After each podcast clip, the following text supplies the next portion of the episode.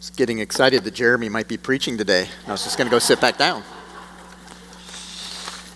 Before I get into the sermon today, uh, one more quick announcement. Um, and uh, man, we are blessed by our worship teams. Jeremy, thanks for leading. Mariah leads teams, Kaz, and of course, Taylor has been our worship director for the last four years, and great things have happened in that. Um, Taylor has worked and shaped things in so many ways with our AV, with the live stream, if you're watching on that and lights and the music and the teams. But Taylor and Rachel are moving to Harrisonburg, Virginia. And I told him that that's a really long commute on Sunday mornings. Um, so uh, he has seriously has done a lot to help uh, our worship, and we're very thankful for that. They are moving this summer, probably in early July.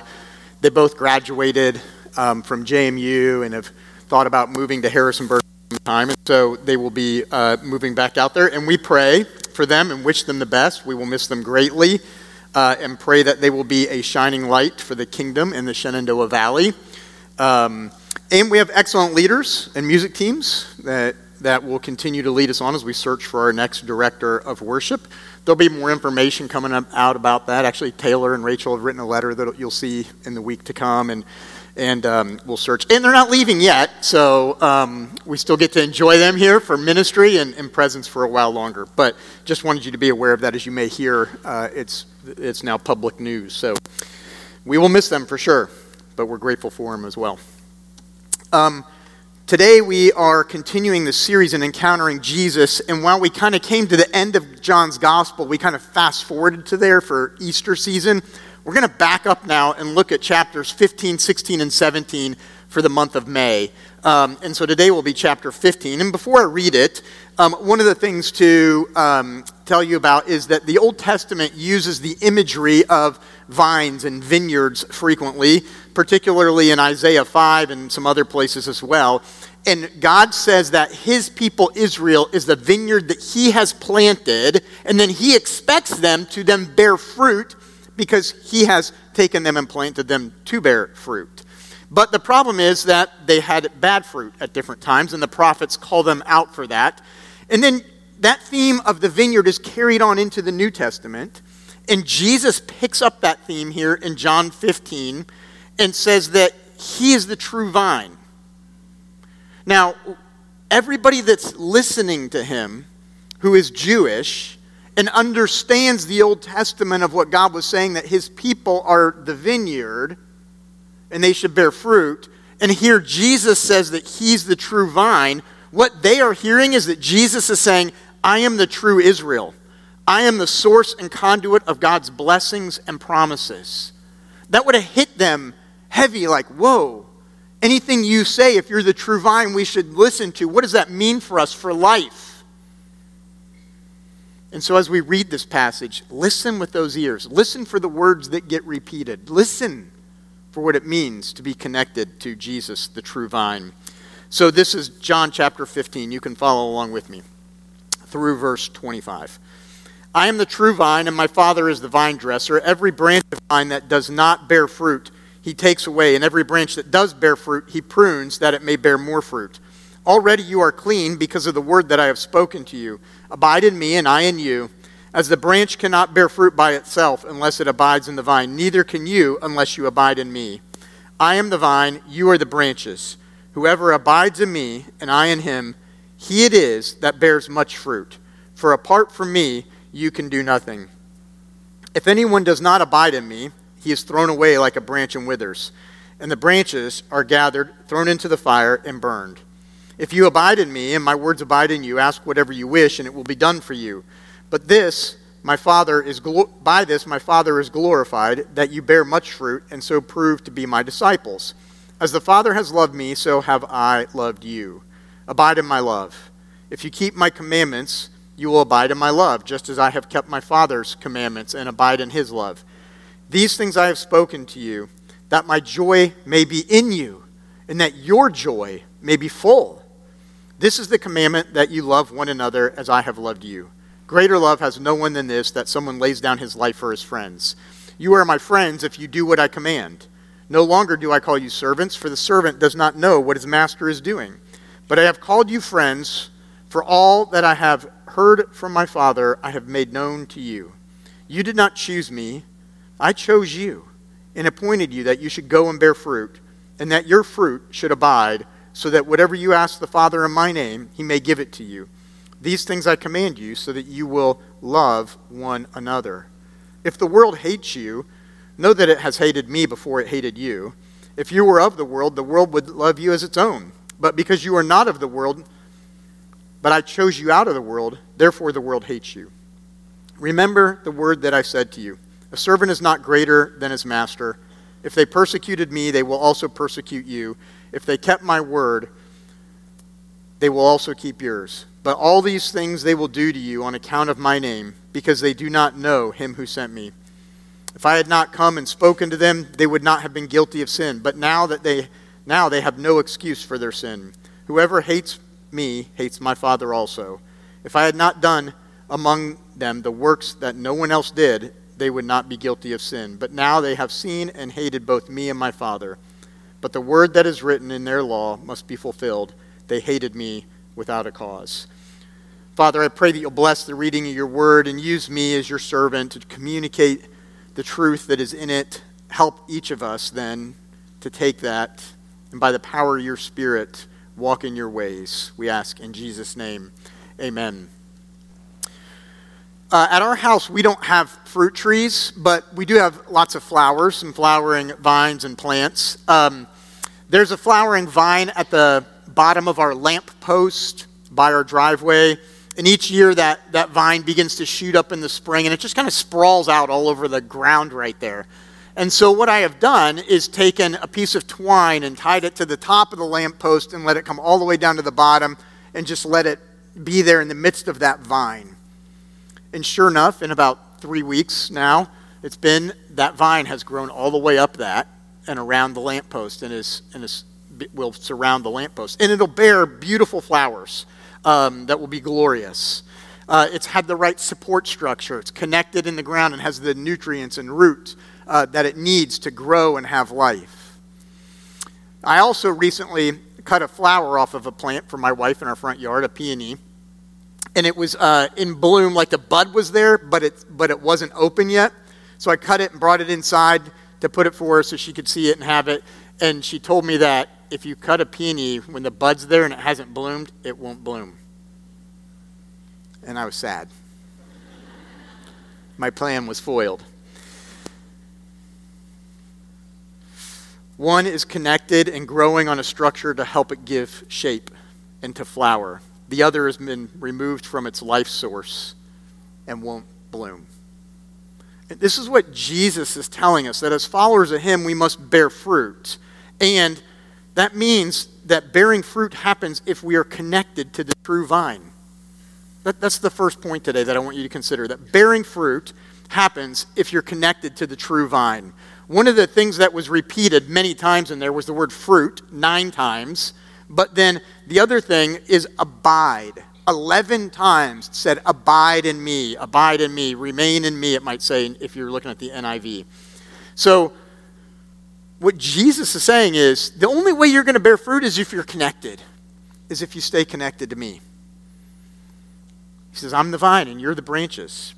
There's no life if you get disconnected from me. He says in verse 5, In me you will bear much fruit. Apart from me, you can bear no fruit. It's pretty clear what he's saying there, right? Um, and he also says then that if you don't bear fruit, in verse 6, we could put that on the screen, he says that those that don't bear fruit get cut off and removed, right? That those branches are done away with and put in the fire. But he also talks about pruning in verses 2 and verse 8. Put verse 2 up there, if you would. Every branch of me that does not bear fruit, he takes away, and every branch that does bear fruit, he prunes so that it more bear, may bear more fruit. So there's the branches that bear nothing and are then taken away.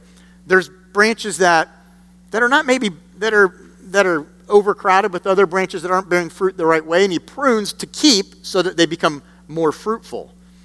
And in verse 8, he says, that my Father is glorified, you will bear much fruit and prove you are my disciples.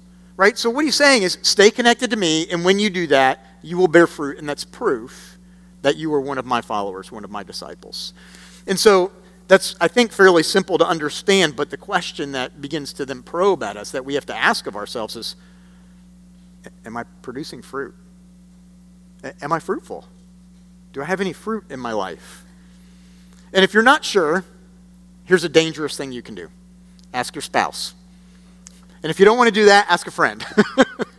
and if you don't want to do that, then you may just be like, I don't know if I want to know what's going on in my life.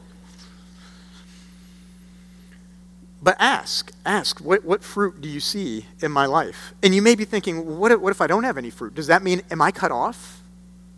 This language here, being cut off and being burned, is likely referring to the final judgment, right? When, when Jesus says, okay, there will be this judgment, and, and those that didn't bear fruit, well, they will be assigned to their, to their judgment, and those that did will be uh, brought into paradise in heaven. And if you didn't ever bear fruit, then you're not connected to the vine.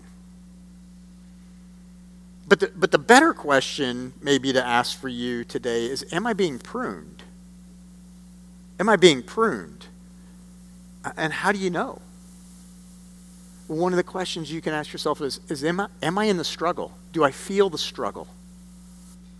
That, that's a sign, probably, that you're in it, that you're connected. Are there parts of your life that you know have to change? Like you know it, you're like, yeah, I really should change that. I don't, I don't want to. I don't want to put the energy or effort into it, but I know that I should probably change that. That's the struggle. That's, that's a pruning that needs to happen. And pruning is uncomfortable, but it is helpful because what it does is it restores health.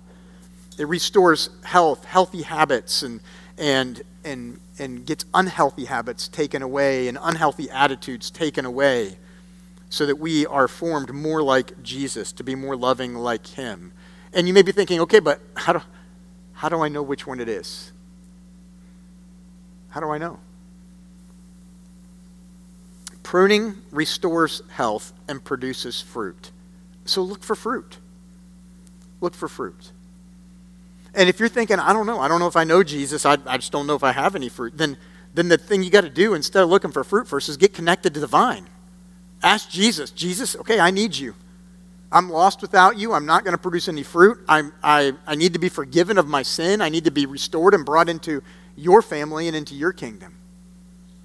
You got to be connected to the vine. And if you're connected to the vine, you will bear fruit.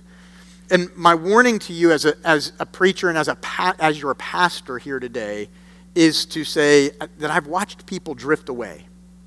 I've watched people drift away or walk away from the church I've watched them formulate, um, uh, give up their formational habits of worship and prayer and Bible reading and Christian community.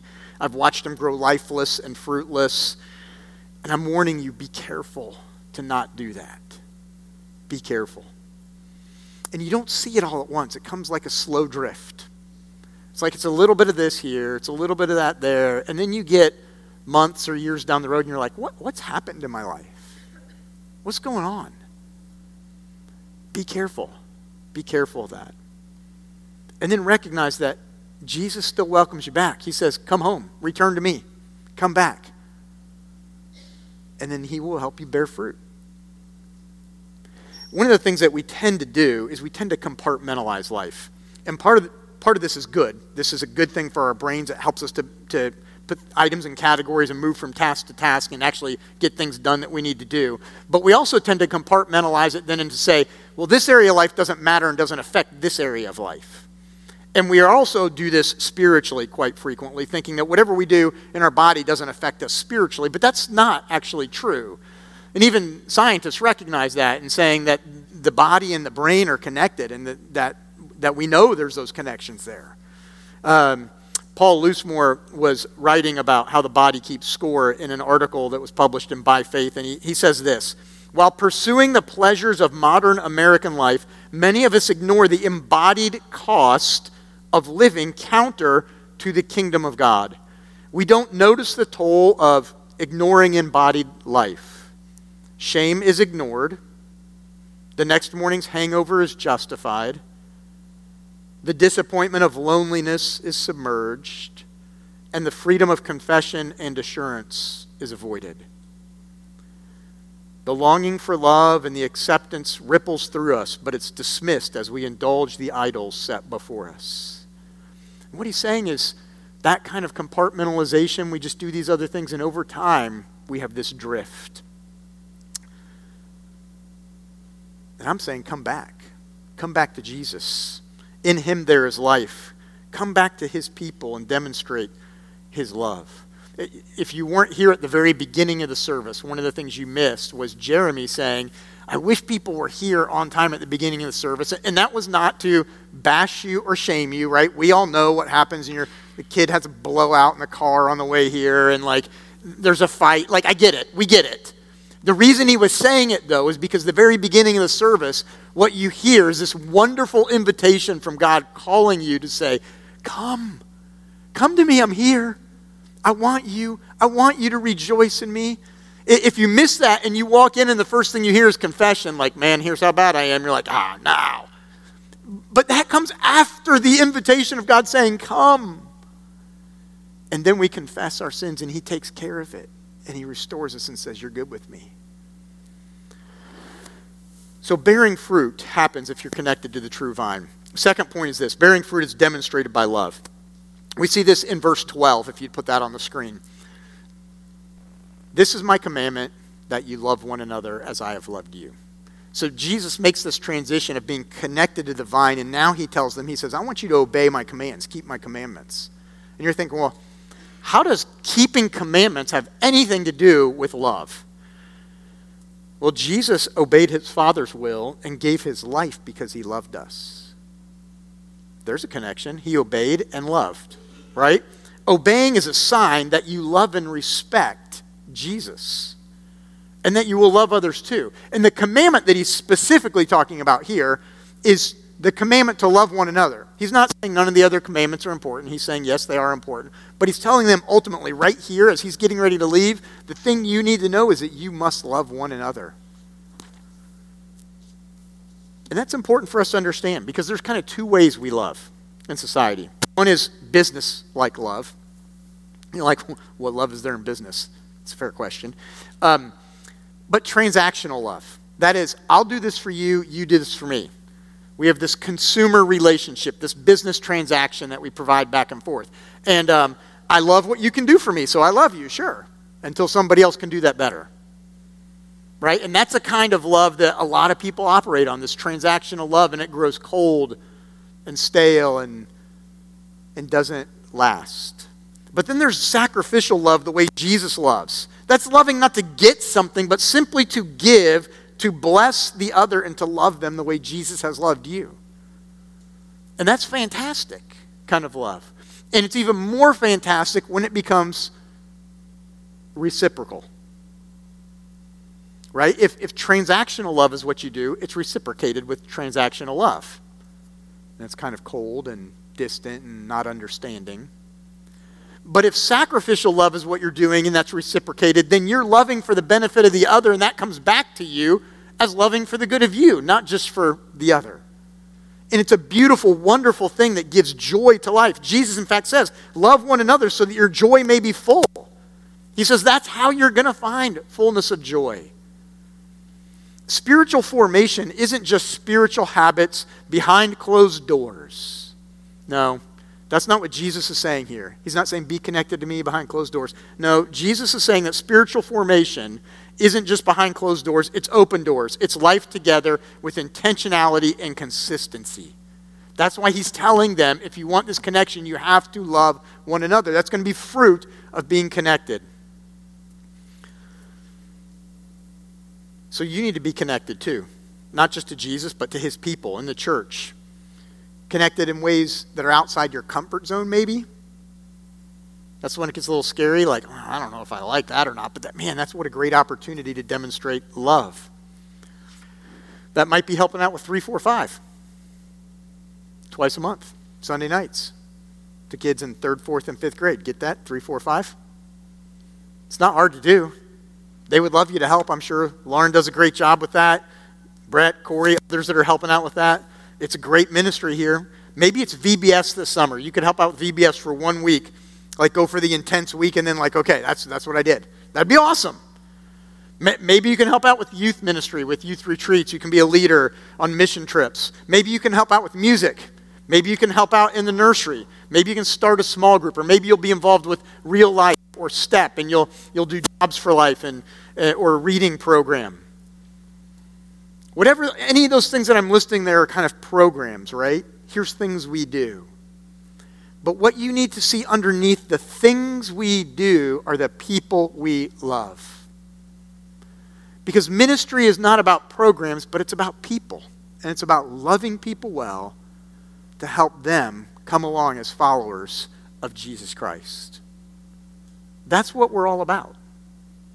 And so when we talk about different programs, whether that's the spring fling or whatever it is, it's because we want to connect with people and show people what it looks like to love one another well. So here's a question to leave with you is this Who and how do I need to love someone else simply because I love Jesus? In other words, not for what I can get out of it. Who do I need to love simply because I love Jesus? And what's that going to look like? Let me go to our third and final point today. That is this that bearing fruit happens even when you are hated by the world. So, as a recap, the first point was bearing fruit happens if you're connected to the true vine. The second point is bearing fruit um, is demonstrated by love, and the third is bearing fruit even when hated by the world. This is in verse 19. So let's look at verse 19. Jesus says, If you were of the world, the world would love you as its own, but because you are not of the world, but I chose you out of the world, therefore the world hates you. He's saying, Look, it hated me, it's going to hate you too. There's a lot in here that could be explained in this passage that we just don't have time to look at today. But I want to hit a couple of things about this. And one of the questions I want you to ask of yourself in this text is who's the world? If the world hated me, it's going to hate you. Who? Who's the world? Is that the nasty, evil pagan Romans? Yeah, they, they crucified him for sure. But who wanted him dead? The, the people whom he grew up with from his hometown. It was the Jewish people. It was the, the leaders of Israel, the Pharisees, the religious leaders, wanted Jesus dead. They didn't want anything to do with them, they, they wanted them gone. They're not bearing fruit. They are not the true Israel. This is why Jesus says he is the true Israel, the true vine. If you love Jesus, on some level, those who don't love Jesus will show some kind of hate to you, is what Jesus is saying. They will oppose you, they will persecute you. Plan on it.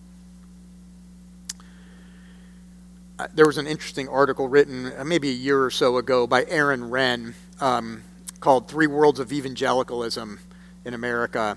And he talks about these three worlds the positive, the neutral, and the negative. And he said pre 1994 in America, the world was generally positive towards Christians.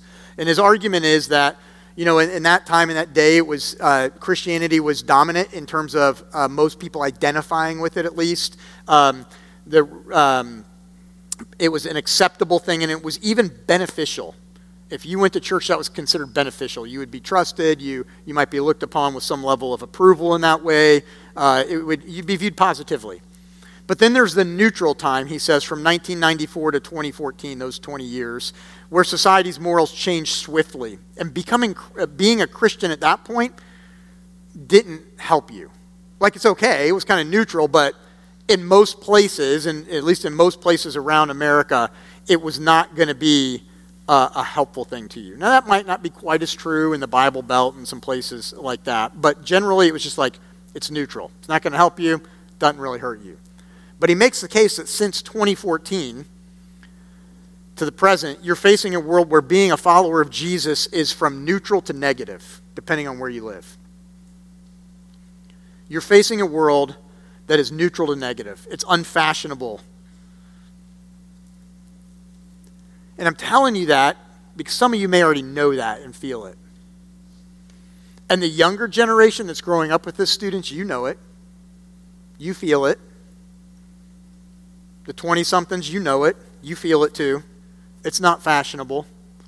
It's not what everybody wants to do, but it's also very similar to being like one of the original disciples of Jesus. Because they were growing up in a world that was negative too, that was persecuted, where people came after him, where it wasn't accepted, where it was unfashionable. But they decided to love like Jesus and they changed the world.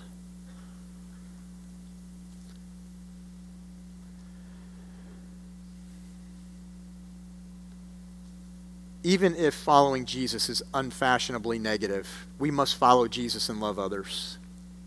It's what Jesus has called us to do. For those of you who are thinking right now, like, I don't know, maybe I just shouldn't follow Jesus if this is the cost. I just want to be loved and accepted. I want to fit in. I want to have my people. I just want to do life and have people not bother me. It's just easier to go along with the way of the world. If that's what you're thinking, don't be fooled by the world. Don't be fooled by the world. Notice how quickly, in the things I just went through from Aaron Renn, about every 20 years and less as the world accelerates in information, knowledge, and technology, it changes. You might think, I'm just going to fit in with the world. That's great. It's going to change on you, and you're not going to fit in again. It always changes. It's a changing place. And it'll lead you, it'll be like in a washing machine where you're just being tumbled around trying to figure out which way's up and going, I thought I was with the world, now I'm not. It's changed on me again. What's going on? Right? They will love you one moment and run over you the next in cancel culture. And I don't, I don't mean that pejoratively, I just mean that as a matter of fact. We see it, and we see it happen, not even, Christians or not. Whoever you were, you were good for a while, the next cycle comes along and you've been put aside and we're moving on to the next thing. And that's kind of what happens with that. Without the love of Jesus, what happens is people become power hungry. You get used. Yeah, you might belong to the gang for a little while until you don't. When people quit believing in Jesus, they don't believe in nothing. They believe in whatever helps make sense of their life and delivers them power to succeed. That's what they'll do. And that will become the new religion. That's, there's a history in the world of that. You can watch that throughout the history of the world. Christianity at times has been misused and abused, used wrongly for those things. And it's shameful that that has happened. But only Jesus comes to lay down his life in an act of love. And only Jesus is the one who does that for his people. As followers of Jesus, then what we are called to do, what Jesus is saying, is saying, Obey me, follow me in my ways, especially my way of love and showing love to one another. I mean, we see these epic stories portrayed out across our screens, right? Yellowstone. Are you part of the family? Gangs, the Peaky Blinders, right? Coronations of kings, Charles, I mean, that's been going on for thousands of years. But Charles isn't going to live forever. There's only one, only one family, only one kingdom, only one king, Jesus, who goes on forever and ever and doesn't change and offers his love to you yesterday, today, and tomorrow. And he says, Come to me because I am the one thing that can be constant. I'm the one thing that will love you when you have failed me. Everybody else will cancel you. I am the one that you need to be connected to for life. And I am the one that will actually help you bear fruit and give you joy in life. And maybe the last word here is that you're thinking, I don't know, I've already blown it. Remember the disciples here? They're like, we're in, but remember the last few weeks of sermons? They were out, they abandoned him, betrayed him, denied him. But they come back, they abide. And Jesus prunes them, and they bear fruit yeah, it's not too late for you. Those seasons of pruning happen, and it takes seasons to grow fruit. But abide. Come back to Jesus. If you want a couple of takeaway questions, ask yourself this one, where am I bearing fruit? Two, whom am I loving with the love of Jesus? And just as a reminder, when following Jesus is unfashionable, remember fashions change and Jesus doesn't. Let's pray.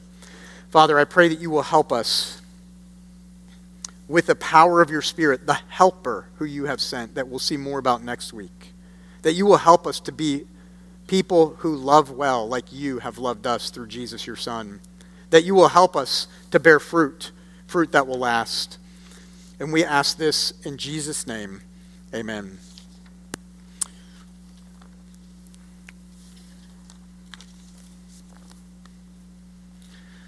The ushers can come forward to collect the offering.